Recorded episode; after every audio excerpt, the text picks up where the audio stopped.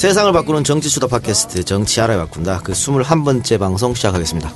네, 여러분들 오랜만입니다. 한 주를 저희가 추석 연휴 때문에 쉬었는데 예, 이 주 만에 이제 찾아뵙게 되네요. 저는 이동형이고요. 어, 추석 연휴 잘 보내셨는지 어땠는지 모르겠습니다. 자, 오늘도 저와 함께 정알바 진행하실 두 분 어, 진행자 소개하겠습니다. 정청래 의원. 여러분 안녕하십니까. 이 시대의 참 제밥인 정청래입니다. 예, 왜? 제사에는 관심이 없어요. 제밥. 책팔이. 네. 아, 아, 책이 이제, 나왔어요. 이제 나옵니까, 드디어? 어, 지금 오늘 녹음하는 이 순간, 예. 어, 폭풍 예약. 아, 예약 판매, 예약 판매 중. 예. 이십팔일 날 출간, 일주일 뒤에. 음, 음. 아, 근데 이 책 표지를요, 어, 누가 만들었게요? 누가 만들었어요? 책 표지를. 예. 출판사에서 어, 만들었답니다. 출판사에서 만들고, 손혜원 의원의 에, 신의 손을 네. 거친 작품입니다. 아, 우리 영상도 아닌데 뭐 이런 거 들고 왔어. 영상 방송 아니야 우리. 아, 거기 위에 문구만 조금 바꿨어요. 아, 근데 음. 이게 음. 처음에 이게 책 표지 위에 국회의원 고르는 법, 국회의원 부리는 법, 국회의원 되는 법 이거 있잖아요. 이걸 손혜원 의원이 뽑아 올렸어요 위로. 음, 음. 근데 처음에는 국민께 쓸모 있기를 이렇게 하는데 나도 좀 마음에 안 들더라고. 근데 역시 선수는 선수야. 음. 탁 보고. 짧은 시간에 탁 해가지고 이걸 그리고 국회의원 뚜껑이 없었어요 이거 국회의사당 뚜껑 음. 이걸 탁 만들어. 도울 올렸지 제가. 네. 그래서 어쨌든 구월 이십팔일 날 이제 출간 예정이는데 지금 사전 예약 하고 받고 있고요. 예약 판매 이벤트를 하고 있답니다. 구월 이십일일부터 이십칠일까지 일주일간 예약 어, 사전 예약하신 분에 한해서 볼펜으로 꾹꾹 눌러 쓴 정청래 저자의 친필 사인본을. 지금 한, 어, 출판사에서 삼천 번 정도 예약 사인 하라고 그랬는데, 오백 건, 오백 건밖에 못했다면서요? 지금 삼백 건. 삼백 건? 삼백 건 했는데, 언제 하려고 그래? 안 나왔는데 출, 사인을 어디다 해요? 아니, 그러니까 금요일까지 음. 이걸 삼천 장을 사인을 하래요. 직접. 음, 음, 음. 복사인 제본이 아니라. 음. 그래서 그걸 제본에 할 때 끼워 넣어서 음. 하겠는데, 책 쓴 거보다 사인 이거 하는 게 더 힘들지? 미치겠네, 이거. 그래, 하여튼, 어, 정청래 국회의원 사용법. 지금 뭐 어디 예스이십사나 인터파크라든가 예스이십사 교보문고 네. 알라딘 인터파크 정청래 침 나오겠네요. 그거 검색창 가서 치면 돼요. 아직 안 나오더라고. 근데 아직 안 나와요. 네. 어, 구매만 했다 이렇게 인증샷 날리는 분들이 있는데 화면 찍어가지고 반드시 댓글을 써주세요. 알겠습니다. 정청래 만세. 하여튼 많이 사랑해 주시고 추석 연휴는 고향 갔다 왔나요? 고향을 갔는데 음. 갈 때는 추석 전날 한 시에 출발했어요. 그때 네 시간 걸리더라고. 쌩쌩 달리고 왔는데 올 때는 연휴가 기니까 예. 어, 별로 안 걸리겠지 했는데 야, 일곱 시간 꼬박 운전했어. 음, 아니 금산에 그러면 누가 계세요? 친척분들이? 저희 작은 아버님이 살고 아, 계시고, 계시고 예. 어머니 아버지 산소가 음. 거기 계시죠. 그래서 우리 어머니가 음. 유언 비슷한 게 뭐였냐면 음. 난 네 아버지하고 절대 합장하면 안 된다. 그래가지고 아버지가 사실 먼저 돌아가셨어요. 십 개월 먼저 돌아가셨는데 그리고 십 개월에 돌아가셨는데 어, 유언을 지켜야 되잖아. 그래서 합장을 안 하고 옆에 이렇게 써드렸어. 따로 오셨는데 우리 어머니가 탁상 이렇게 육 년 동안 저 때문에 중풍을 앓고 계셨잖아요. 근데 야 막내야 나는 네 아버지하고 절대로 합장하지 마라. 지긋지긋하다. 그러면서 하던 말이 어, 새들도 날라오고 벌들도 날라오고 나부, 나비도 날라오도록 내 그 산소 묘 옆에는 연산홍을 심어놔. 음. 그래서 연산홍을 심어드렸어요. 잘 심었어요? 네. 네. 요즘 뭐 장묘 문화 때문에 이야기가 많은데 의원님은 어때요? 혹시 내가 죽으면 생각한 거 있어요? 뭐 화장을 한다든가 뭐 묻어달라든가.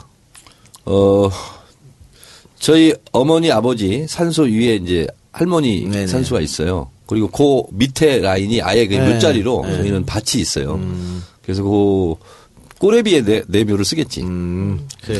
우리는 아버지가 이제 먼저 돌아가셨어요. 근데 아버지가, 우리 아버지가 조인성 같이 생겼었어. 음. 진짜 잘생겼었거든. 근데 바람도 많이 피고 여자들이 너무 좋아했어요.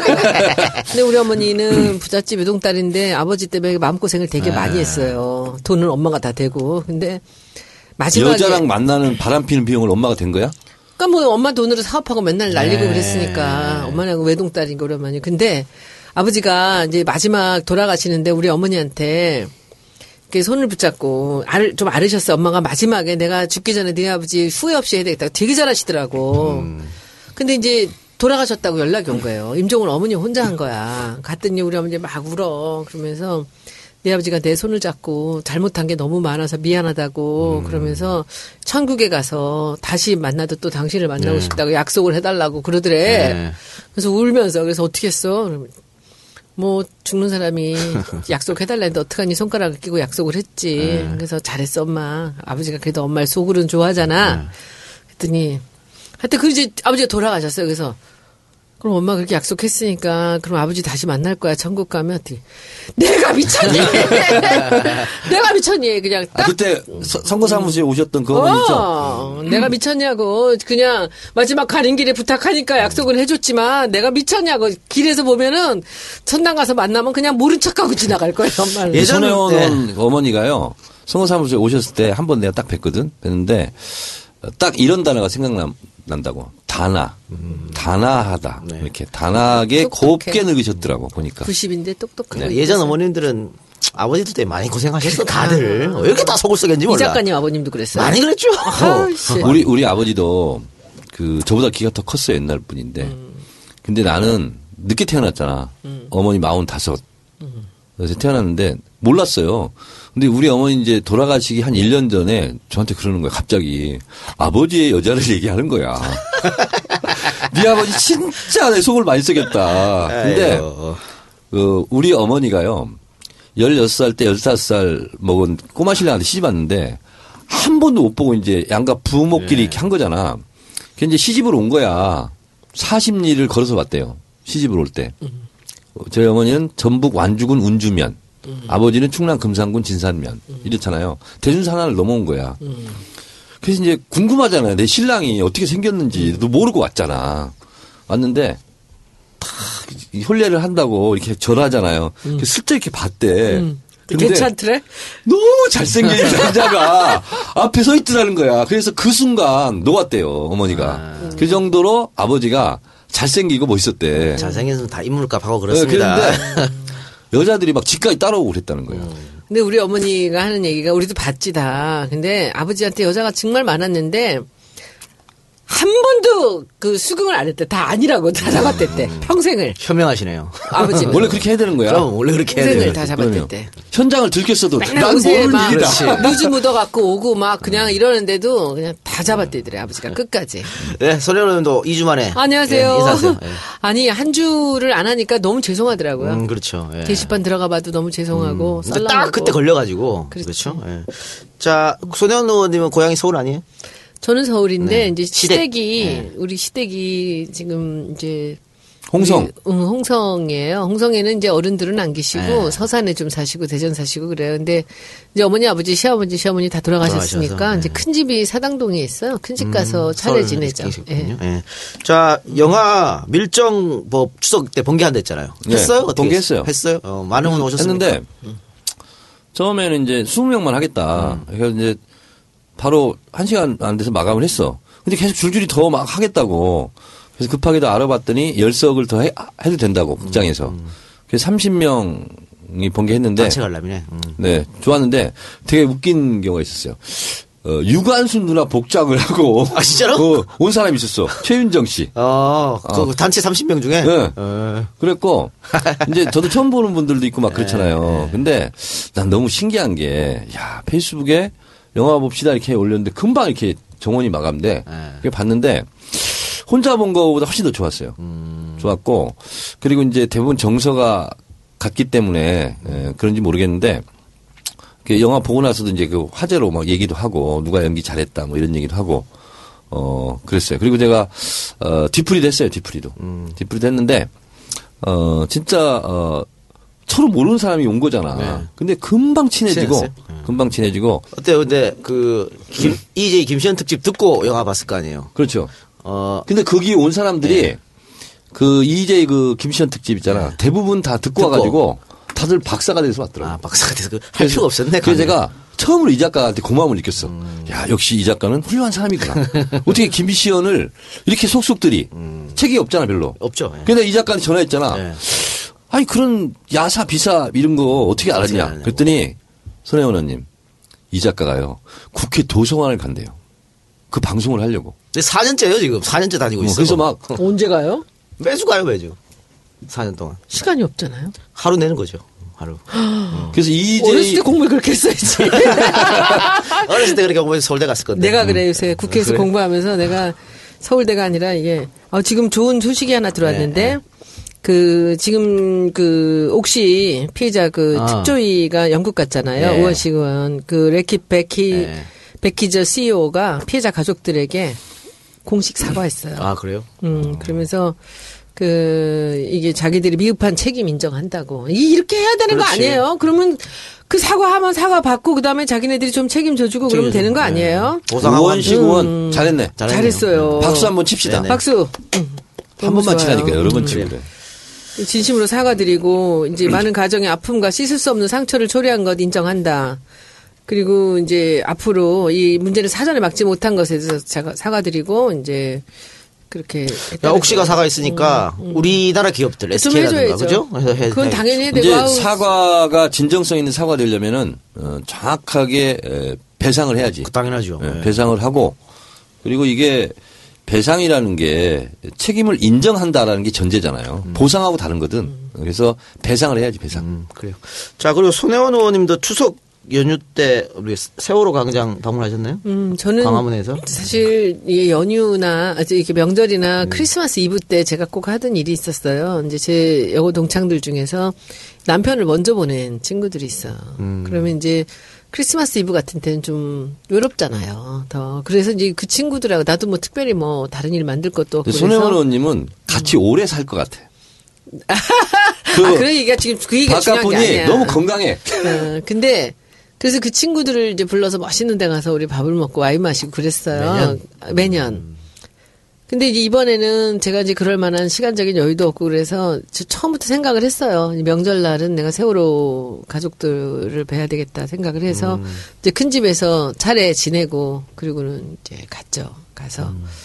같이 지냈는데 많은 분들이 나오셔서 너무 좋았어요. 음. 그리고 송영길 의원이 의외로 오셨더라고요. 어, 네. 오셨는데 부인하고 같이 오셨는데 그 부인이 세월호에 또 음. 열혈 그 남영신 이... 여사. 아, 잘 아세요? 네. 그 아니 그분이 음. 어, 인천시장 사모님 할 때도 음. 그냥 진짜 무슨 시민단체 활동가처럼 옷도 그... 수상에 입고 다니고 음. 어, 시위 현장에도 많이 나오고 음. 어, 아주 훌륭하신 분이에요. 음. 그러면서 요즘에 송영길 의원이 그 당대표에서 이제 그 탈락하시고 나서 저는 사실 송영길 의원님한테 마음이 많이 갔어요. 네. 왜냐하면 그렇게 열심히 할 수가 없는 거야. 음. 그 저분이 그 저렇게 열심히 하는데 표를 많이 얻겠다 생각을 했었어. 그래서 이번에 세월호에서 만나서 그 말씀을 드렸거든요. 의원님. 제가 의원님 그 선거운동 하실 때부터 진짜 많이 감동을 했었어요. 그리고 의원님을 다시 보게 된 그런 계기가 됐어요. 그랬더니 나보고 뭐랬는지 알아? 손 의원이 날 뽑아줬으면 내가 당대표가 됐어. 한 표 차이였대, 진짜. 음. 아, 그래. 컷오프가? 컷오프가. 어. 이거 말해도 돼, 이제? 몰라, 나는. 아니, 본인이 그러니까 우리는 알 수 없지. 어. 근데 그 얘기를 하면서 제가 자기를 찍었으면 자기가 됐대. 음. 근데 그건 뭐, 어, 확인이 안 된. 그러니까. 그러니까. 근데 이제 송영길 의원은 컷오프 됨으로써 내 휘하, 아, 개보험이 됐어. 컷오프 동지회. 내가 회장이잖아. 그래서 이제 이해찬 의원도 음, 이제 복당이 되잖아요. 음, 음. 그러면 이제 이해찬 어, 총리는 명예 고문을 모시려고. 컷오프 동지회. 음. 그래서 내가 회장이야. 근데 누가 회장으로 임명한 게 아니라 내 스스로 그냥 내 셀프 임명했어. 그래서 알았어요. 오늘도 네. 세월호 또 이제 가족들하고 같이 만나서 회의 또 했습니다. 근데 어제 혹시 박주민 의원 그 대정부 질의한 거 보셨어요? 음, 아니요, 못 봤어요. 얘긴 들으셨어요? 예, 얘긴 들었어요. 아, 감동이었어. 음. 아주 감동이었어요. 그리고 우리 당에 박주민이 없었으면 어떻게 했을까? 난 그게 음. 아주 너무 그 다행스럽고 그리고 오늘도 같이 하는데 이제 세월호 우리 특조위가 아니라 특별위원회 특위 세월호 특위가 이제 보강이 됐어요. 음. 표창원 의원이 들어오고 송영길 의원이 자원에서 들어왔어요. 음. 와이프가 밀었대요. 그 같이 들어오셨고 지금 굉장히 열심히 하고요. 그래서 그 세월호는 이제는 특조위를 우리가 지금 되살릴 수 없다면 이 장기적으로 이제 가야 되거든요. 음. 그런데 거기 중심이 국회에 돼야 된다고 저는 생각합니다. 네. 그리고 이십 대 국회 국회의원들이 그 몇 사람이 거기에 대해서 굉장히 그, 그 큰 사명감을 갖고 있습니다. 그래서 박주민 의원을 중심으로 우리가 절대 이것을 소홀히 하지 않고 할 겁니다. 기간 연장은 아직도 합의가 안 된 거죠? 그거는 아마도 불가능할 거예요. 그러나 끝없이 이것을 네. 농해수위에서 이제 열심히 계속 할 거고 이계호 의원님도 되게 열심히 하시고요. 그리고 전해철 최고도 굉장히 열심히 하시고요. 그런데 뭐니 뭐니 박주민이요. 음, 박주민 의원이요. 그 우리 정찰바에서 진짜가 나타났던가 그때 한번 얘기한 것 같은데 그 더벤져스 늦게 합류했잖아요. 그리고 첫 무대 출연이 인천에서 했는데 제가 처음으로 인천 가서 봤을 때야 잘하더라고. 첫 무대인데 예, 박주민 의원이 그때 얘기했던 건 뭐냐면 외국과의 협정을 체결할 때 국회를 통하지 않는 게 너무 많다. 이게 사각지대다. 그리고 이건 굉장히 큰 덩어리로 중요한 국가 이익과 관련된 건데 국회가 관여를 못한다. 그래서 자기가 그 법을 만들겠다. 근데 저도 국회의원하면서 한 번도 이렇게 생각해보지 못했던 법이었거든. 근데 그걸 얘기하면서 그때 손혜원 그때 홍보위원장께서도 인정했잖아요. 아, 저 사람이 가면 법을 잘 만들 것 같고. 그러니까 그때 그랬잖아요. 그랬잖아. 우리 둘이 얘기했잖아. 예, 예. 근데 이번에 국회의원 사용법 제가 책을 썼잖아요. 근데 다 십구 대 의원 이전 의원을 다 평가를 해놨어요. 음, 음. 좋은 국회의원은 누구고 음, 음. 이건 실명을 다 공개했어요. 제가. 음. 뭐 김강진도 나오고 다 나오는데 그 나쁜 국회의원 유형 이것도 나오는데 이십 대 국회의원을 하다가 쓸 수밖에 없어서 박주민을. 왜 나는 안 썼어 근데? 인간아? 이럴 수가 있어. 아니, 근데 나는 뒤에다가 그 글까지 썼는데. 그, 그 흐름상 갑자기 생뚱맞게 껴들 수는 없잖아. 근데. 생뚱맞게라도 껴놔야지. 박주민은 쓰다가 보니까 박주, 원래 박주민을 염두에 둔 게 아니라 우리가 이제 국회에서 이런, 이런 일을 한다 할 때 카드 수수료 인하가 있었잖아요. 우리 더민주가 사실은 주요적으로 했는데 총선 전에 갑자기 뭐 정부가 한 것처럼 이렇게 했잖아. 근데 바, 박주민 의원이 후속법을 냈더라고. 음. 그게 뭐냐면 편의점 이런 데에서 만 원 이하로 결제를 하잖아요. 카드로도. 근데 소액 결제를 했을 때도 카드 수수료는 내지 않는 걸로 하는 법을 박주민 의원이 대표 발의를 했더라고. 나 깜짝 놀랐어. 음. 그래서 박주민 의원을 밝혀줄 수밖에 없었어. 알겠습니다. 저희가 말씀을 나누는 도중에 손님들이 속속 테이블로 오고 있는데 사실 오늘 안가 직원들이 다 쉬는 관계로 없어요. 없는데 정선혜 의원이 모르고 트위터에 올라가지고 지금 계속 들어오고 있잖아요. 근데 지우라게 돌려 지웠잖아. 그 지금 오신 분들은요 냉장고에 알아서 꺼내 드시고 나가면서 알아서 돈통에 돈 넣고 가세요 그냥. 네.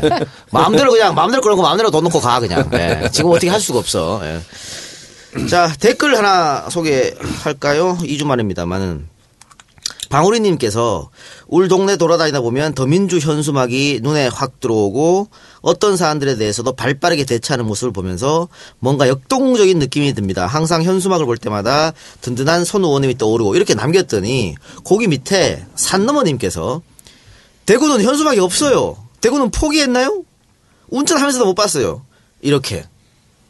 그 당현수막은 네. 시도당에서 음. 하는 거거든요. 중앙당 아니고. 중앙당 아니고. 음. 그래서 손혜원 홍보위원장은 그 이제 뭐 문구라든가 이걸 네. 디자인해가지고 내려주면 그거를 제작하는 것은 서울시당, 대구시당, 제주도당 이런 데서 하는 거거든요. 아, 디자인을 내려주면 그 지역위원장이 음. 그것을 보고 자기들이 프린트 할 거는 하고 안 할 건 안 하고 그래요. 고칠 건 또 고치고. 그렇죠. 그렇죠. 근데 네. 대구 같은 경우에는 원내가 한 명도 없으니까 다 원내일 거 아니에요. 김부겸. 열심히 안 해요. 아, 김부겸 있네 참.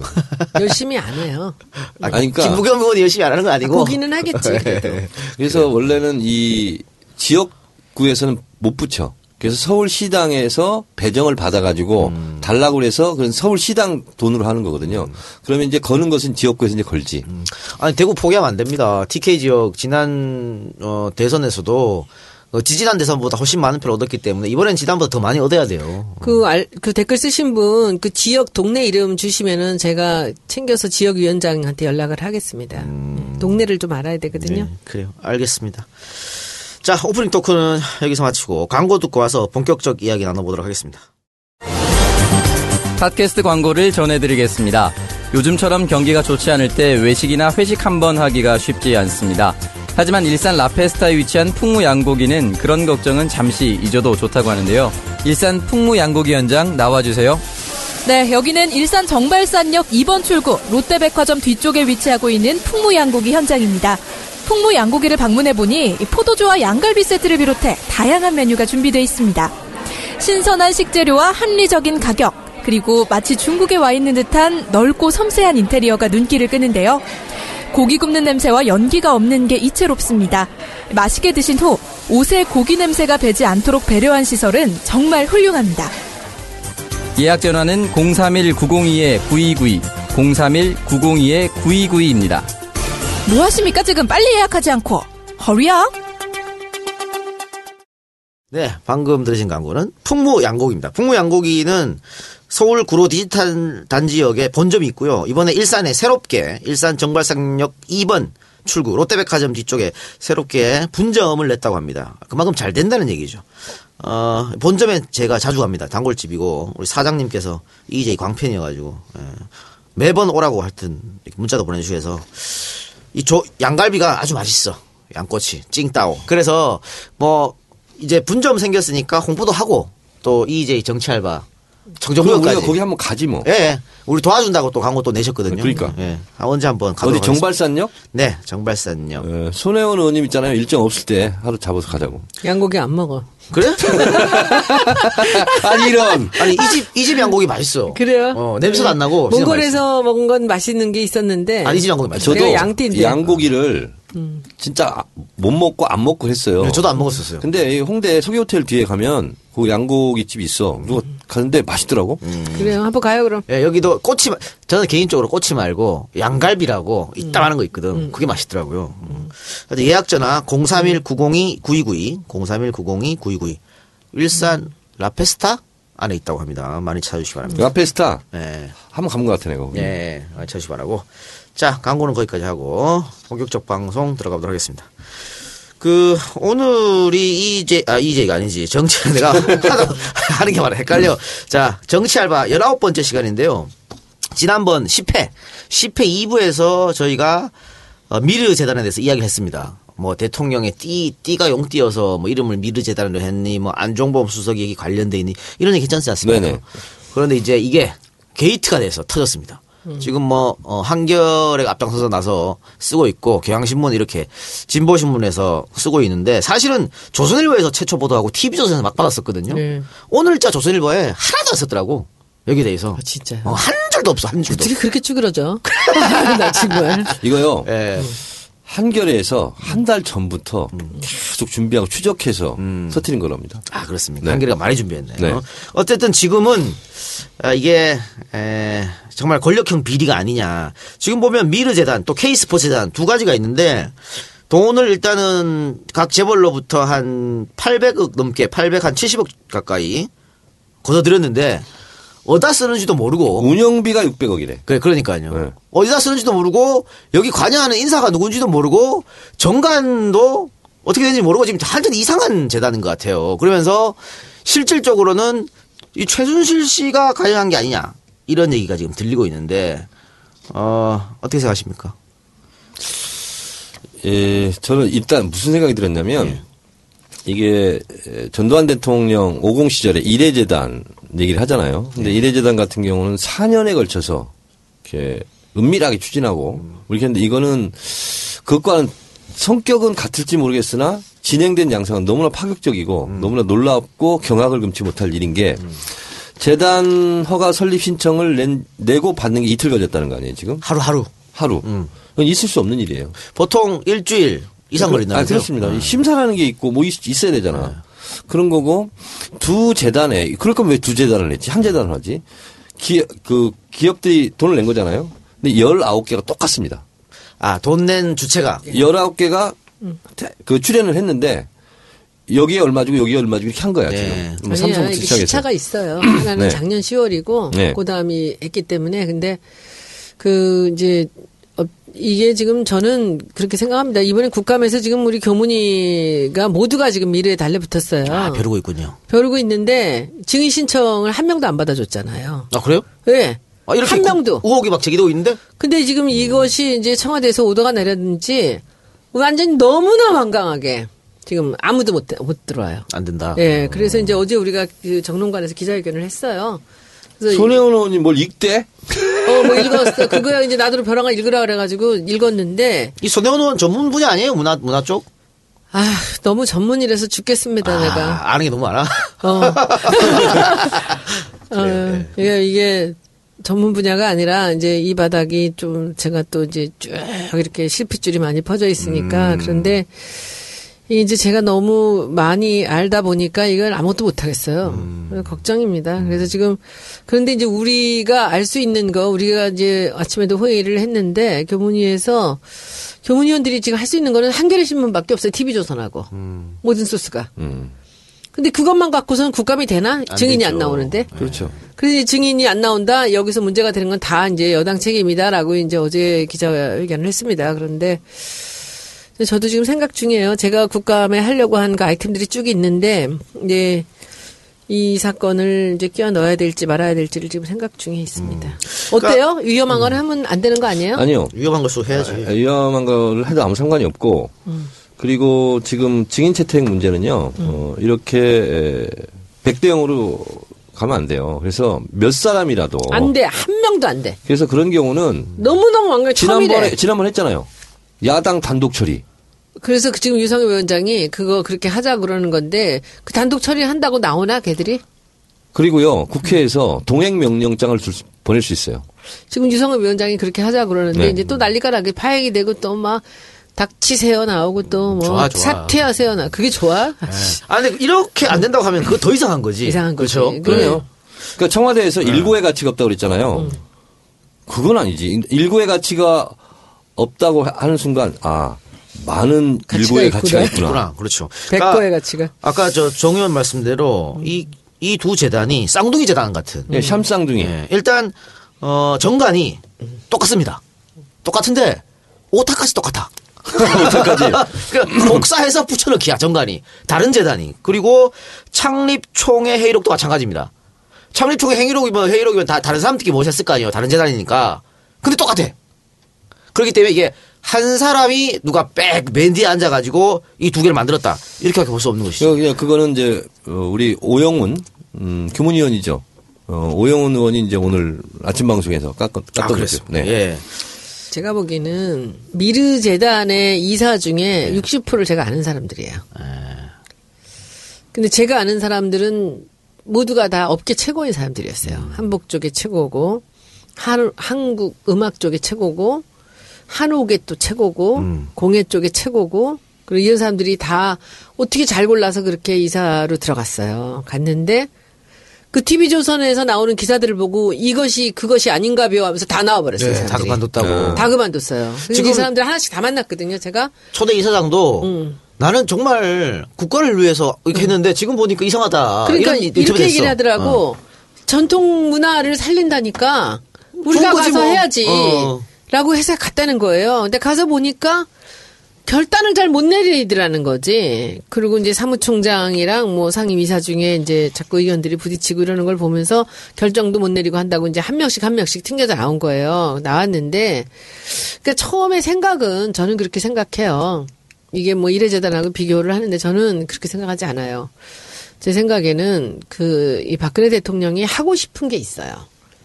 그런데 이 문화부나 국회나 이런 데들 번거롭고 시끄럽고 그러니까 뭔가 이게 내가 생각하는 바를 조금 더 발빠르게 이렇게 할 수 있는 재단 같은 걸 누가 내, 만들어주면 이 일을 좀 할 수 있을 텐데 이런 생각을 했던 것 같아요. 음. 그랬더니 옆에서 이제 누군가가 보필하는 사람이 그러면 우리가 이거를 아예 그 세금으로 할 게 아니라 기업들이 예. 한국 문화를 위해서 이 나서게 하지 해서 그럼 중간에 또 누가 나서서 기업들한테 돈을 거들어 다녔지. 그랬더니 예. 또 몰며 걷자먹게 돈을 다 내놨겠지. 음. 그러고는 시작을 했어요. 했는데 한국 음식을 이 외국 이제 그 그 유명한 프랑스에 굉장히 유명한 네. 그런 그 음식 학교하고 네. 요리 학교랑 이제 연결을 해서 엠오유를 맺었고 이런 일들을 진행을 했습니다. 네. 그게 지난 지금 지난 이사님이 한 거예요. 이사장이 그랬는데 그 사람들이 그런 일을 할 때만 해도 굉장히 푸른 꿈을 갖고 있었대요, 다들. 음. 그런데 이것이 듣고 보니까 티비조선을 보고 알았대요. 보니까 아 이것이 다른 뜻이 있는 거구나 느끼면서 우리가 이용당할 수는 없다면서 한 명씩 한 명씩 나갔는데 저는 이걸 뭐 자기가 그 퇴임해야 한다든지 이렇게 하려고 한 것 같지는 않고요. 쉽게 본인이 생각한 바를 빨리빨리 진행을 하고 한번 해보려고 하는 걸 옆에 있는 사람들이 대통령한테 이렇게 만들어 봐지는 것 같아요. 근데 지금 음. 그것이 맞다면 음. 어, 그런 방식이 독재자의 통치 스타일이에요. 그렇죠. 그래서 그렇죠. 지금 박 대통령이 어쨌든 뭐 어쨌든 간에 어, 지금 손 의원님 말씀대로 이 두 재단에 굉장히 애정을 쏟아붓고 그럼요, 있어요. 그럼요. 그러니까 대통령이 외국갈 당장 들어가려면 당연히 국가 세금으로 당연하죠. 합법적으로 해야 되고 그런데 아, 재벌한테 삥 뜯어서 하겠다. 음. 이 자체가 음. 오공식 발상이죠. 음. 네. 근데 문제는 그러면은 뭐 누군가가 이걸 주관했을 거 아니에요. 누군가는 나서가지고 이 쌍둥이 재단을 음. 주물럭거렸을 거 아니에요. 그 누군가가 누구냐 이런 의혹이 제기되고 있고, 한겨레나 이쪽, 이쪽 뭐 경향신문 쪽에서는 그 사람이 최순실이다 이렇게 그렇죠. 의혹을 지금 제공하고 있는 거잖아요. 최순실 게이트다. 그렇죠. 네. 그리고 그 박관청 경정 당시에 조사받을 때 검찰에 나가서 우리나라 권력 서열이 최순실이 일 위, 정윤회가 이 위, 박근혜가 삼 위다. 이런 말도 해가지고 이게 또 지금 회자가 되고 있어요. 이런 거에 대해서 어떻게 생각하세요? 최순실 게이트. 어, 손혜원 의원이 많은 것을 알고 있을 것 같다는 생각이 들어요. 말씀해 보시죠. 토스. 네. 아, 저는 여기서 뭐. 최순실 잘 아세요? 혹시? 아, 모르지. 내가 어떻게 알아요. 그 사람을. 근데 뭐 어려서부터 같이 자랐고. 누구랑? 그 대통령하고. 음. 그러니까 박 대통령은 특히나 어린 시절부터 청와대 살았고 외롭게 음. 그렇게 큰 데다가 어려운 일도 많이 당하고 그래서 위로를 주고받는 사이고 마음을 털어낼 수 있는 사이기 때문에 뭐 많은 부분이 영향을 끼칠 수 있을 거라고 생각을 하긴 하지만 네. 뭐 이것이 우리가 알 수는 없죠. 아, 모르죠, 실제로 누가 어떻게 됐는가 알 수는 없는 거고 음. 여러 가지 이제 나타나는 정황으로는 이제 그 최순실이라는 분이 이제 여러 역할을 했을 거다라는 식으로 나타나는데 좀 더 두고 봐야죠. 음. 국감하는 거 한번 지켜보시고요. 네. 네. 또 지금 어 언론 보도에서 이름 등장하는 사람이 최순실 말고 음. 그 차은택 전 감독. 네, 씨에프 감독. 씨에프 감독. 음, 이분 음. 이름도 나오고 있어요. 이분도 역시 실세 중에 한 명이다. 지금 오늘 언론에서는 어, 차은택 예. 감독이 박 대통령의 심야에 독대 보고를 할 정도다. 그 티비조선 노컷뉴스 이런 데서 나왔는데 그죠? 그거는 본인이 떠들고 다녔대 그렇게. 심야에 독대 보고라는 것은 진짜 핵심 아니면 할 수 없는 거예요. 못하죠. 못하죠. 대통령이 주무실 수도 있고. 음. 그리고 뭐 티비 볼 수도 있고 네. 드라마 좋아하신다니까. 네. 근데 거기를 어떻게 들어가냐고. 그러니까. 그런데 그러면 차은택 감독은 좀 아시잖아요. 손현님께서 몰라요. 그 사람도 몰라요? 저를 알고 저도 그 사람을 아, 알지만 만나고 이런 적은 없군요. 얼굴을 본 적은 있어요. 네. 그런데 그 이번에 이제 이 하도 시끄러워서 이제 주변에 이제 쭉 한번 안테나를 한번 뻗쳐 보니까 이제 여러 가지 정보들이 들어오긴 하는데. 음. 그 씨에프 감독으로 구십 년대 말에 굉장한 인기를 끌었고 네네. 뭐 그냥 굉장히 열, 이제 많이 알려졌던 그런 감독입니다. 그랬고 근데 이제 굉장히 멋쟁이고 잘생기고 그리고 뭐 풍류도 알고 음. 이제 그러는 사람이라고 생 그래요. 근데 이분이 엠비 때 또 이제 뭐 반포 어디 강가에 무슨 프로젝트를 했대요. 사업을 했었는데 그때 잘 안 됐었다고 음. 그러더라고. 근데 이제 이번에 박근혜 정부 들어와서 이제 어떤 일 때문에 이분이 이제 인연이 됐는지는 모르지만은 네.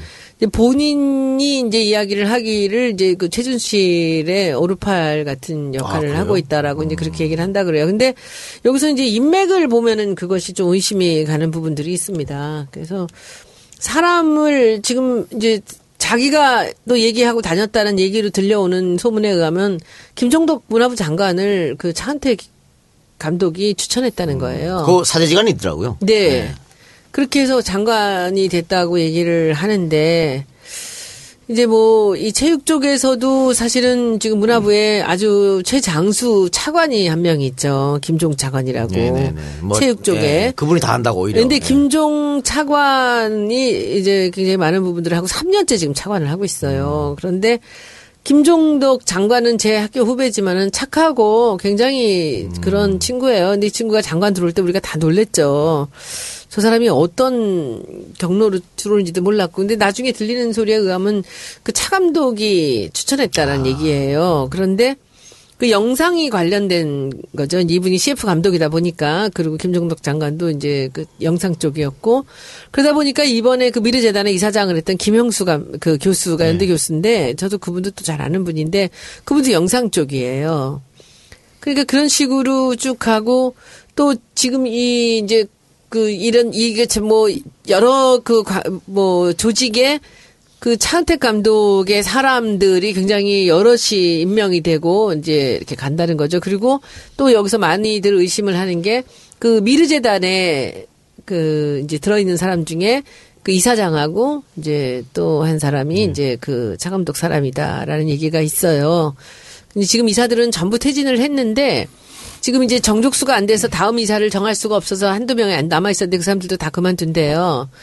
그러니까 모르겠습니다. 이렇게 돈을 모아서 조직을 만들어놨는데 지금 생각을 해보면 여러분들이 좀 냉정하게 봐야 되는 건요. 미르재단이나 K스포츠나 재단을 만들었기 때문에요. 돈을 빼갈 수는 없어요. 음. 무슨 일인가를 해야 되는데요. 근데 뭐 육백억 만들어 놓고 박 대통령이 퇴임하고 그걸로 뭐 먹고 살고 한다는 거는 그 있을 수 없는 음. 일이 생산성이 없는 재단이거든요. 그러니까 이제 팔백억을 모았다는 거 아닙니까? 음. 예. 그리고 팔십 퍼센트 육백억은 쓸 수 있는 돈이라는 거예요. 쓰는데 자기가 쓰는 건 아니에요. 그러니까 이제 뭐 음. 운영비라든가 뭐 사업비라든가 이렇게 쓰겠지. 음.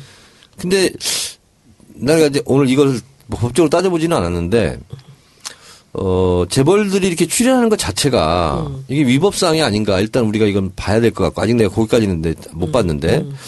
어, 그리고 그렇다면, 그리고 이것이, 에, 뭐 권력의 힘이 작용, 했으니까 냈겠지. 냈겠죠. 음. 옛날에 저 전두환이 그랬을 때도 아니 정주영 회장 같은 청문회 가서 내라는데 어떻게 안 내냐. 그렇죠. 얘기했잖아요. 예. 그러면 그것도 아마 저촉되는 법조항이 있을 거예요, 분명히. 음. 그러면 이 재단을 뭐 폐쇄를 한다든가 뭐 이런 조치가 있을 수도 있죠. 정치현 의원이 어, 대정부 질문에서 청와대가 우병우 사퇴시키지 못하는 이유도 우병우가 이 두 재단의 비밀스러운 걸 다 알고 있기 때문에 그런 것이다 라고 물어보더라고요. 한간에서 이런 썰도 있습니다. 이석수 특별감찰관 청와대가 사실은 우병우 문제가 아니고 이 재단 문제를 추적했다.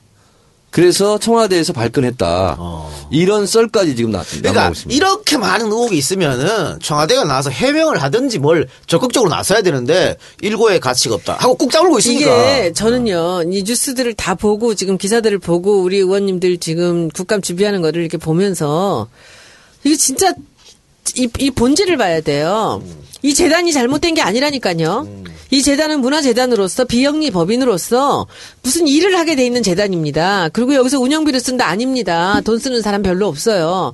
일을 하겠다고 만든 재단이에요. 아니, 그러니까. 근데 여기서 문제는 음. 여기서 문제는 뭐냐면은 이 재단을 에서 무슨 일을 하는가가 지금 그게 문제가 아니고요. 한 일이 없잖아 지금. 아니죠. 이 일들을 지금 해요. 지금 그 이 프랑스하고도 하고 몇 가지를 일을 했는데 좋은 뜻으로 해나가고 있어요. 일은. 근데 그게 아니라 여기서는 사람들이 자꾸 그 재단의 문제에 대한 얘기인데 그건 아니에요. 제가 뭐 저도 재단을 하고 있지만은 비영리 재단에서 돈을 하나도 쓸 수 없습니다. 그런데 이 재단을 만드는 과정에 문제가 있었다는 거예요. 그 과정에서 대통령이 일을 좀 자기가 편하게 하고 싶어서 이런 얘기를 했을 거고 중간 주부전 신복들이 확 나서서 한 거예요 이게. 근데 거기서 그 지금 예산을 쓰면은 문제가 많은 거예요. 국회도 아주 짜증나고 그러니까 그 기, 기업들한테 이 한국의 전통 문화를 위해서 뭔가 좀 도우라고 막 하면 안 돼라고 하니까 누가 딱 총대를 메고 나선 거예요. 그러니까. 나섰는데 그러다 보니까 그 과정에서 그 뭐랄까. 그 지금 권력의 힘이 아니면 될 수 없는 일들이 이루어졌다는 거죠. 예. 그게 그러니까 문제인 거죠. 상식이거든요. 어, 국내 삼성부터 시작해서 열아홉 개 굴지에 재벌 기업에서 몇 억씩 돈을 냈다.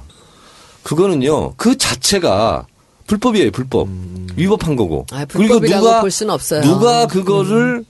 권력의 힘이 아니라면 누가 내겠냐고. 그러니까 그게 불법으로 이 사람들이 했을 리는 없어요. 절대로. 근데 제가 보기에는 뭐 자진해서 낸 것 같이 하고 일체 지금 이번에 그, 그 이 증인 신청도 이 재벌 회장이고 누구고 지금 하나도 못하게 하는 거예요. 다 막았는데 제가 보기에는 이 사람들이 뭐 우리가 그냥 생돈을 그냥 뭐 자진해서 냈겠습니까라고 개인적으로는 얘기를 하지만 아무도 안 나오는 거예요. 그런데 그 돈을 그 기업에서 삥을 뜯어갖고 이 작업을 한다는 것 자체 그리고 돈을 그렇게 모았다라는 거에 거기에 있는 그 권력의 이게 누구냐 누가 이렇게 그러니까 했느냐가 중요한 거예요. 비영리 재단이고 음. 이렇기 때문에 투명하게 해야 되는데 음. 지금 전혀 그게 볼 수가 없다는 거예요. 아니야 투명해요. 뭐 어떻게 투명해. 지금 똑같은 쌍둥이 재단 만들어놓고. 나는 다 받았어. 음. 그 투명한 게 나간 게 뻔하거든요 지금. 그런데 재단은 투명하지 않으면 진행이 안 됩니다. 음. 거기서 하루 만에 문화부에서 허가가 나왔다는 것은 그거는 정말 특혜고요. 그리고 이렇게 기업들이 앞다퉈서 돈을 냈다는 것. 이것도 정말 너무나 부러운 거죠. 우리 재단하는 사람 입장에서는 세상에 이런 일이 다 있나? 음. 하지만 누가 큰 힘이 거스릴 수 없는 힘이 개입이 돼서 음. 그 돈을 모아놓고 아까 우리 저는 정 의원님 말씀하신 그 말이 굉장히 일리가 있다고 생각하는 게 자기가 사조직 같은 이런 재단을 만들어 갖고 자기가 하고 싶은 걸 한다는 것 자체가 독재적인 생각이지. 네. 그거는 그러니까 맞는 것 같아요. 목적이 아름답다 할지라도 수단이 정당하지 음. 못하면 그 음. 목적을 달성하면 안 되는 거야. 오늘 경향신문에서는 이게 이 의혹이 사실이면은 대통령 탄핵이다라고 썼고 음. 노회찬 의원도 그런 얘기 했다면서요. 탄핵감이라고. 노회찬 의원도 이것이 사실이라면 음. 대통령 탄핵사유다. 탄핵감이다. 근데 우리 역사에 탄핵이 한번 있었기 때문에 탄핵이란 말을 특히 야권에서 거의 안 꺼내는 상황인데 지금 이렇게 야, 탄핵이란 말 꺼내주면 너무 벌써, 일... 벌써 나왔어야 되는 단어 같은데. 이 사건이 상당히 큰 사건이다 이렇게 볼 수 있겠죠. 그렇습니다. 네. 이게 사실은 국민들에게 여러 가지 박근혜 정권의 실정 뭐 이런 게 있었지만 쉽게 이렇게 잊혀지기도 하고 그러거든요. 세월호 문제만 하더라도 사실 사람들이 잊으려고 아니 좀 짜증난다 이렇게 얘기할 정도인데 이 문제는 굉장히 휘발성이 강한 돈 문제고 이게 너무나 이거 있잖아요. 상식적으로 딱 알아듣기 쉬운 거거든. 아니 재벌들이 몇십억씩 몇억씩 돈 냈어? 아 그럼 뭐 이거 권력 핵심 실세가 움직이지 않았으면 어떻게 했어? 그냥 짐작으로 다 아는 거 이건. 그래서 이거는 어, 청와대에서는 덮고 가고 싶겠지만 절대로 덮여질 문제가 아니다. 근데 이거는요. 돈을 낸 사람이 우리가 그 강제적인 그런 압박이 압박에 의해서 이 돈을 냈다라는 증거가 없으면 이건 안 돼요. 음. 그러니까. 한 명이라도 여기서 나와야 돼요. 기업들이 있죠. 우리가 이걸 내고 싶어서 낸 거 아니야라는 게 나와줘야 되는데 그게 지금 나올 수 있을까가 의문입니다. 저는. 그러니까 이게 어, 국감 증인이 안 되면 야당 단독으로 처리를 하고 안 나오고 또 국회에서 동행명령 내리고 해도 안 나오고 할까요? 음. 나는 그거를 국민들한테 보여줘야 된다고 생각해. 음.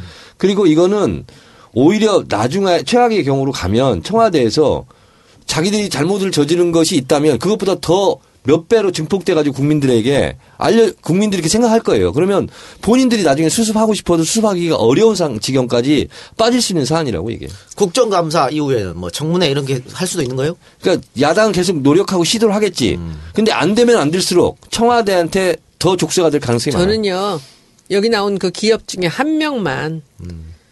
양심 선언을 하면 이건 시작이면 끝이세요. 그것만 나오면 끝입니다. 그 바로 바로 청문회 들어갈 수 있겠네. 그러니까 우리 야당 의원 중에 이 사람들이 지금 교문님만이 아니라 우리 야당 의원 전체 백이십 명이 다 나서서 한 명을 잡아내면 돼요. 이 중에 한 명이 나와서 딱 회장이고 누구고 딱 노출해서 누가 내고 싶어서 냈겠냐. 누가 와서 누리한테 내래더라. 할 수 없이 냈다. 이것만 하나 있으면 정말 탄핵까지도 갈 수 있는 거죠. 음. 그러면 그러면 그 사람이 나와서 A라는 그룹에서 회장이 나와서 그렇게 얘기를 했는데 B, C, D가 우리는 아니야. 우린 자발적이야. 이렇게 할 수는 없는 거잖아요. 음. 이거는 제가 보기에는 기댈 때는 딱 거기 하나밖에 없어요. 그게 만약에 안 되면 끝까지 아니라고 잡아떼면 끝입니다. 익명으로 뭐 관계자가 그런 말을 했다 그러더라고요. 우리가 내고 싶어 냈겠냐고. 근데, 근데 그 익명이 말고. 있으면 소용이 없는 거지. 그러니까. 음. 저는 저도 굉장히 저는 이걸 굉장히 관심 있게 그 네네. 부분을 보고 있습니다. 네. 저는 거기서 풀리느냐. 양심 고백이 있든 없든 음, 경 음, 박근혜 정권 이후 최대의 국민들이 음. 상식적으로 그냥 박근혜 대통령 편을 들 수가 없는 것으로 이미 예, 시작됨과 동시에 진화했다 이렇게 보고 있어요. 국정감사 언제부터죠? 다음 주. 다음 주. 다음 주 국정감사를 조금 기대해 보도록 하겠습니다. 자. 그리고 다른 다른 얘기 한번 해볼까요? 어, 하여튼 뭐 이 건은 우리가 확실한 뭐 증거가 없기 때문에 함부로 말할 수 없는 사안이니까. 음. 예. 이 작가 그냥 함부로 말하고 나 갔다 와. 어. 사식은 넣어줄게. 사식. 됐어, 나 가기 싫어. 자, 그리고 다음 이야기 한번 해볼까요? 어, 지진 날 때 어디 계셨어요, 두 분 다? 전 집에 있었어요. 아, 그럼 못 느끼겠네요. 난 못 느꼈어요. 그렇죠. 헬스클럽에서 뛰고 있었어요.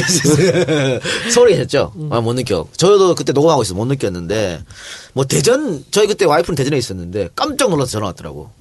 어, 대전에도 흔들, 굉장히 흔들렸다고. 흔들렸죠. 맞아요. 네. 음. 서울에서도 흔들렸다 그래. 그러니까 서울에서 어떤 분들은 음. 감이 아니, 왔다고. 아니, 서구 동네 친구는 뭐 그죠? 움직이는 걸 네. 느꼈다 그러더라고. 자, 정말 불안과 공포였어요. 음. 아마 대부분의 사람들, 특히 티케이 지역, 피케이 분들은 태어나서 처음 겪는 공포였을 겁니다. 지진이라는 거. 그 처음 느끼는 공포였는데 저는 색다르게 처음 느끼는 감정이 하나 있었어요. 예. 야, 티비조선인지 채널인지는 구분이 안 가는데 야, 과학적인 보도를 하더라고. 음. 이게 양산층이 네. 요동친 거다. 네. 그러면서 양산층이 형성되고 쭉 한 거를 어, 보도를 하더라고. 그거 다 알아요, 우리. 아니 그거를 혼자만 몰랐던 거야. 아니 종편에서 그거 한 거 알았어요? 아, 아니 그 양산층이라는 거 단 그 층이 지진대가 있잖아요. 네. 판들이 움직이는 거거든. 그렇지, 그렇지, 그렇지. 하면서 네. 우리 다 아는데 왜? 아니 근데 그거를 학교 다닐 때 안 배웠어. 종편에서 종편에서 보도를 하더라니까. 아, 종편도 뉴스인데 그럼. 아 그런가? 음. 근데 문제는 지금 종편에서 보도를 했다고 하지만 문제는 지진, 지상파 하는 걸 왜 못 봤거든. 지진 났을 그 당일에 방송을 했냐 안 했냐 문제거든요. 네. 그런데 특히 국가재난방송 음. 주관사가 케이비에스예요. 음. 하지 않았어요. 드라마 했어. 계속 드라마 했어. 그러니까 자, 저번에 동일본 대지진 났을 때 엔에이치케이는 삼십 초 만에 속보 때렸어요. 제가 그 순간에 네. 일곱 시 삼십 분경에 지진이 있었잖아요. 여덟 시, 일곱 시 삼십 분. 네. 근데 그때 마침 제 스마트폰으로 제이티비씨 뭐 뉴스가 나, 중요한 뉴스를 내 보려고 제이티비씨 생방송을 처음 봤어요. 뉴스룸을. 봤는데 이걸 제이티비씨에서 어떻게 보도할까 했는데 그 손석희 앵커가 나오기 시작해가지고 그 얘기를 이제 뭐 취재된 게 없으니까 네. 어, 오프닝을 하고 나오는 데는 속속들이 속보를 전해드리겠다 하는데 뉴스 중간에 막 끼어들어오는 네. 거야. 제이티비씨는. 제이티비씨만 방송했고 네. 나머지 방송은 굉장히 딜레이 돼서 해서 네. 이건 문제다. 아니 왜냐하면 우리 국민들이 아 지진이구나 뭐 대, 대피를 한다든가 정보를 얻으려고 그러면 그 국가재난처. 예, 문자나 국, 아니면 국민안전처. 국민안전처 문자나 아니면 홈페이지에 들어가서 봐야 되잖아요. 아니면 방송. 그런데 세 개 다 먹통이야. 문자도 안 오고 홈페이지 다운됐고 방송도 안 되고 총수석 난국이죠. 케이비에스가요. 네. 그 시청료 수신료를 올려달라고 하는 매우 중요한 이유가 하나가 뭔지 알아요? 케이비에스가 국가재난방송국이다. 음, 그렇지. 음. 어, 그것을 굉장히 큰 명분을 삼아요. 음. 그, 그렇기 때문에 이번에 잘했어야지. 음, 그러니까. 네. 그런 문제도 있고, 또, 그, 정 의원님 방금 말씀하신, 뭐, 양산단층. 네. 이게 벌써 사 년 전에 전문가들이 이거 활성단층이다, 문제 있다. 네. 라는 보고서를 냈는데 이게 폐기됐다, 은폐됐다. 라는 주장이 지금 제기되고 있거든요. 그래서, 과연 이 나라가 세월호의 아픔을 겪었으면서 그것을 지금 뭐, 반민교사 이걸 삼고 있느냐? 전혀 안 되고 있고, 컨트롤 타워는 전혀 없다. 또 한 번 느껴지는 거죠. 그래서 만약에 에, 이번 같은 경주 지진 같은 게 또 한 번 온다면 그때는 또 어떻게 할 것인지. 또 특히 문제는 원자력 발전소 아니겠습니까? 문제는 다 이 경주 주위에 다 쭉 있잖아요. 경주, 울진, 어, 영덕 나는, 이렇게. 나는 그 유적지들 때문에 나는 아주 미치겠어 진짜. 방구대도 그렇고 그것 좀 흔들리면 그냥 무너져 내리는 건데 지금 물에 또 잠겼잖아요. 방구대가 이번에 홍수에. 그러니까 아우 나 지금 돌아버리겠어. 그러니까 그 지역에 상에서 지진이 일어나고 음. 바로 비 오고 음. 해서 피해가 많았고 특히 문화재도 피해가 많았다 그러는데 음. 그 일, 일부 또 언론에서는 이번에 어떤 이 지진 때문에 음. 문화재를 보수한다고 중간에 돈을 빼먹는 사람이 있을 것이다. 벌써 생겼잖아요. 무슨 첨성대 뭐 한다고 이십육억이가 문화재청에 보, 벌써 또 벌써? 예비비가 들어가는 거예요. 말이 안 돼. 뭐 할 줄 알고. 근데 그 첨성대 놀랍지 않아요? 그러니까. 그 구세기에 지어진 건데. 천년을 버텼어. 그게 아 천년을 버틴 게 아니라 칠 세기에 이미 그 지역에 큰 지진이 있었답니다. 음. 그리고 십칠 세기인가 또 한 번 있었고. 그러니까 그 지역이 그 양산 대가 음. 판이 움직이는 대라는 데는 거죠. 예. 그러니까 이것이 내진 설계가 돼 있다는 거 아니에요. 첨성대가. 첨성대가. 첨성대가. 그건 정말 저, 저 세멘도 안 붙이고 이게 쌓아 올린 거잖아요. 예. 움직이면 더르륵 해야 되잖아 그냥. 근데 이게 첨성대가 이렇게 생겼잖아요. 그 밑에 반 정도까지를 흙을 채워놨다는 거예요. 음. 그래서 흙이 자갈이래나 흙이래나 그것이 흡수를 해서 땅이 움직여도 여기서 이거를 막아준다는 거 아니에요. 음. 놀라운 거지. 음. 이번 지진으로요. 한반도가 동쪽으로 일 점 사 센티미터 이동했대요. 아, 그래요? 네. 오, 그건 또 처음 듣네. 네. 센치 저, 쟀었대? 아니, 내가 그거 본 거야. 보도를. 나도 몰랐지. 근데 일 점 사 센티미터 어, 동쪽으로 이동했고 또 위쪽으로도 일 센티미터인가 뭐 이동했대요 지금 한반도가. 결국은 어쨌든 이번 사, 이번 사건으로 절대 한반도가 지진에 안전한 곳이 아니다. 아니다. 증명됐고 음. 그 이후에 계속 여진 또 중간에 사 점 오에 또 중진이 일어났으니까 뭐 소문은 또 이번 토요일 날 또 크게 온다 뭐 이런 얘기도 있고 막 그래요. 이 작가님은 일본에 살았었잖아. 네. 지진 얘기 좀 해봐 일본 지진. 저는 뭐 지진이 별로 아무렇지도 않아요. 진짜로? 하도 많이 겪어가지고. 제일 세게 겪은 게 몇, 뭐예요? 몇 처음에 갔을 때. 몇, 몇, 그때 모르겠어. 진도가 어땠어? 모르겠어요. 그건 기억이 안 나는데 처음 겪어, 그러니까 처음 겪어서 그런지 몰라도 엄청 충격이었어. 어, 화장실에 똥 싸다가. 뭐 이거 전체가 막 난리 났다니까. 근데 어. 그게 땅이 움직이는 건 진짜 무섭더라. 나도 일본 가서 지진 한두 번 겪어봤는데. 야, 보세요. 이번 지진으로 무서워. 한반도가 동쪽으로 일 점 사 센티미터, 남, 아. 남쪽으로 일 센티미터 이동했대요. 음, 그러니까 지진이 이렇게 무서운 건데. 네. 야, 이거 엄청난 거네, 이거. 자, 걱정은 제가 아까 잠깐 말씀드렸지만 원전입니다, 원전. 그러니까. 어? 후쿠시마처럼 원전이 박살나면 어떻게 할 거냐, 이 말이죠. 그래, 어? 지금 다른 나라는 원전을 축소하거나 없애는 그런 추세잖아요. 근데 우리는 지금 건설 중이거나 건설을 할 곳만 열 군데가 넘어요. 이천이십칠 년까지. 예. 이거 어떻게 됩니까? 이거 문재, 문재인 전 대표가 굉장히 여기에 신경을 많이 쓰고 계신 것 같은데. 그래서 지진이 났을 때도 바로 또 그 방문도 하고 그랬었죠. 원전은 여기서 끝내야 돼요. 우리가 후손들한테 이 무서운 거를 남겨주면 안 돼. 여기서 끝내야 돼. 우리가 전기가 모자란 모자란 데 쓰더라도 이거는 하면 안 돼요. 우리가 지금 어떻게 편하자고 이렇게 무서운 일을 이렇게 내놓는다는 건 말이 안 돼요. 음. 음. 저는 큰일입니다. 정권을 교체해야 되는 또 하나 이유가 생겼어요.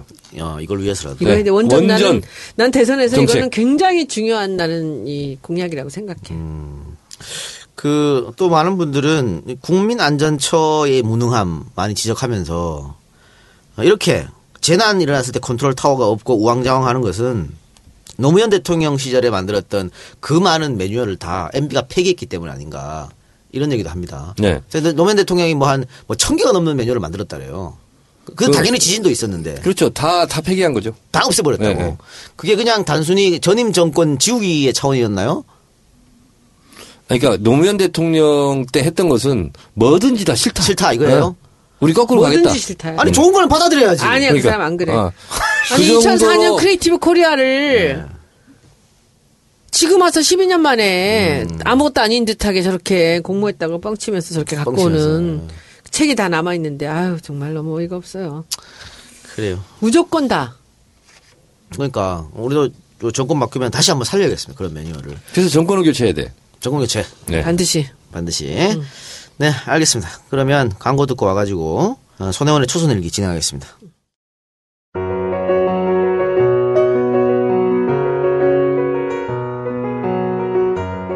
안녕하세요.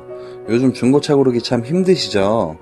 이 차가 얼마에 사야 맞는 금액인지, 장고장은 없는 건지, 또 차 사고는 어느 부위인지 꼼꼼히 따져보고 사야 하는데 일반 소비자분들은 잘 모르시잖아요. 하루 이틀 타고 마는 게 아니니 내 가족, 내 안전을 위해서 저 고현우한테 한번 믿고 맡겨주세요. 요목조목 다 따져보고 신경 쓰실 일 없도록 애프터 서비스도 끝까지 책임지겠습니다. 저 믿고 전화 한 통 해주세요.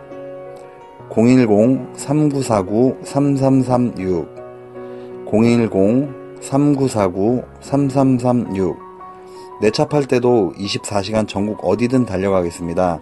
이상 고현우 중고차였습니다.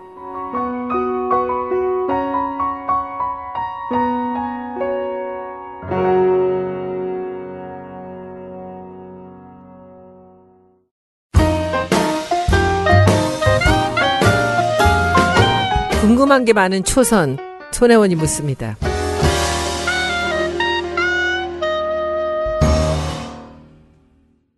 네, 중고차 사실 분들 고현우 중고차 연락하시면 될 것 같고요. 자, 손혜원의 초선일기 이 주 만에 합니다. 오늘은 어떤 걸 갖고 오셨습니까?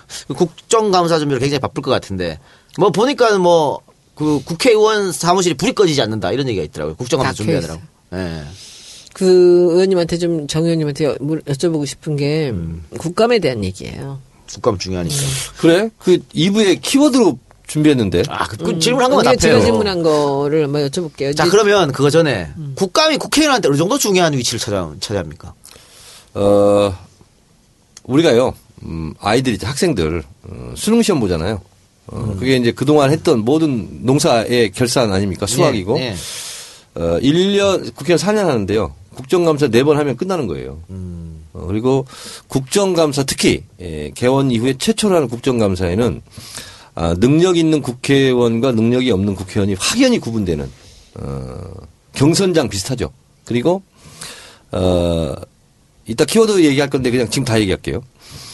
어, 국정감사 특히 첫 해 국정감사는 국회의원이 공무원들을 감사하는 게 아니에요. 공무원들이 국회의원 저 사람 제대로 알고 있는지 다 뒤에서 보고 있습니다. 그래서 사실은 국회의원들이 국정감사 당하는 거지. 음. 야, 저 사람은 실력 있다 없다. 이거 있잖아. 자기들이 다 그 체크해요. 아, 우리가 컨트롤 가능하다 안 하다. 그렇지, 그렇지. 아. 근데 내가 궁금한 게 하나가 굉장히 중요한 사안인데 음. 좀 센 거 해도 돼요? 국정감사요. 음. 원래 센 거 위주로 어, 톱 순위를 정하세요. 정하세요 하는 겁니다. 예. 그런데. 이게 굉장히 민감한 이런 뭐 청와대나 박근혜 대통령 관련되는 이런 센 거를 그냥 확 터트려도 돼? 상관없습니다. 안 된다 그러는데? 누가 그래요? 저한테 굉장히 덤태기가 써줄 거라 그러던데? 아유, 그런 거 무서우면 못하지, 국회의원.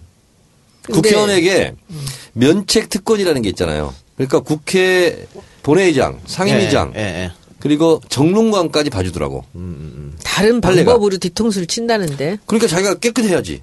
뒤에 음. 당할 게 없어야지. 지난번에 봐. 그 이부자리 표절했다고 그거 십몇 년 전에 일을 갖고. 그거 또 있어요? 없어. 아니 아니 사람은 털면 네. 나, 나하고 관계없는 것도 누가 뭐 돈 얼마 받았다 그냥 해놓고 한 일, 이 년 끌다가 나중에 무죄하더라도 그 상처는 어떡하냐고. 그렇지. 그러니까 이제 보좌관들은 약간 겁나는 것 같은데. 그렇게 그 정도로 무작위적으로 하지 않고 저 같은 경우도 뭐 할 말 다 했잖아요. 난 진짜 남김없이 할 말 다 했거든. 근데 제 주변도 털었으면 털었을 수 있어요. 음. 근데 뭐 저는 뭐 그거 가지고 걸린 게 없잖아. 해주세요. 뭐 한 게 뭐 있어? 터트린 게 센 거. 아, 나는 초선 때부터. 뭐 예를 들어 생각나는 거 하나 해봐. 많이 했어요. 네. 그러니까 국정감사 때는 그런 센 거를 하라고 어, 한 거 어, 만들어 놓은 그 제도예요. 지금 보니까 소녀님은 카드를 하나 가지고 있네 이거. 하나가 만지작, 아니야. 만지작만지작 끓이고 있는데? 하나가 아니야. 아니 너무 센 거여서. 음. 어. 아니 그게 그래서 지금 생각 중이에요. 지금 준비는 하고 있는데 사실 저는 안 하려고 다른 것들을 좀 하고 있었어요. 근데 제가 아까 말씀드렸잖아요. 미르재단의 저 이사들 중에서 칠십 퍼센트가 제가 아는 사람이라고. 음. 십 퍼센트 올라갔네. 아까 육십 퍼센트였어. 칠십이야 생각해보니까. 칠십, 아, 칠십이야. 다시 생각해보니까. 음. 그러니까. 그리고 뭐 제가 일을 했던 바닥이 광고 홍보계인데. 자 이제 국정감사에서 음. 이제 요건 참고. 를 하는데 그냥 내가 폭로만 하겠다. 음. 그리고 뒷수습은 관계 없다. 이, 이런 이런 거는 안 하시는 게 좋아요. 뭐냐면 그리고 확실하게 증거를 들이대고 음, 성과를 내야 돼. 음. 그러니까 예를 들면 어 제가 안행이 하면서 그 국민안전처 소방 있잖아요. 소방하면서 어 비리를 저질렀어. 비리를. 그러니까 막 뻥튀기해서 막 두 배로 비싼 바 발주하고 뭐 땡기고 뭐 이렇게 하고 그런 것을 적발을 했어요. 그래서 근데 그것도 적발했다 금방 터뜨리면 내가 대치기 당할 수 있어. 그래서 추적을 하는 거야. 쭉 해서 그건 뭐 지상파 방송국과 하나 같이 작업을 했어요. 그래서 결국 터뜨렸어.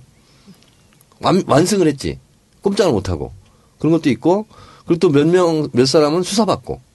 근데 그런 경우가 그래서 기승전결이 딱 떨어져 맞아야 돼. 근데 기승까지만 터뜨리고 전 결을 준비를 못 하잖아요. 그럼 그때는 내가 당할 수 있어요. 그러니까 의혹, 단순 의혹 제기만은 안 된다는 거죠. 그렇죠. 그러면 폭로쟁이가 돼. 음. 그래서 그런 경우는 세다 안 세다를 떠나서 아무리 센 거더라도 내가 기승전결해서 내가 완승할 수 있다 하는 것을 완벽하게 준비하고 있어요. 저는 이제 사실은 할 게 많기 때문에 안 하려고 그랬거든요. 음. 안 하려고 그랬는데 지금 채택을 안 해주는데 이게 지금 이런 식으로 그냥 가다가는 저쪽에서 지금 우리가 증인을 제, 지금 미르재단 관련돼서 쭉 했는데 한 명도 안 해줬어요. 음.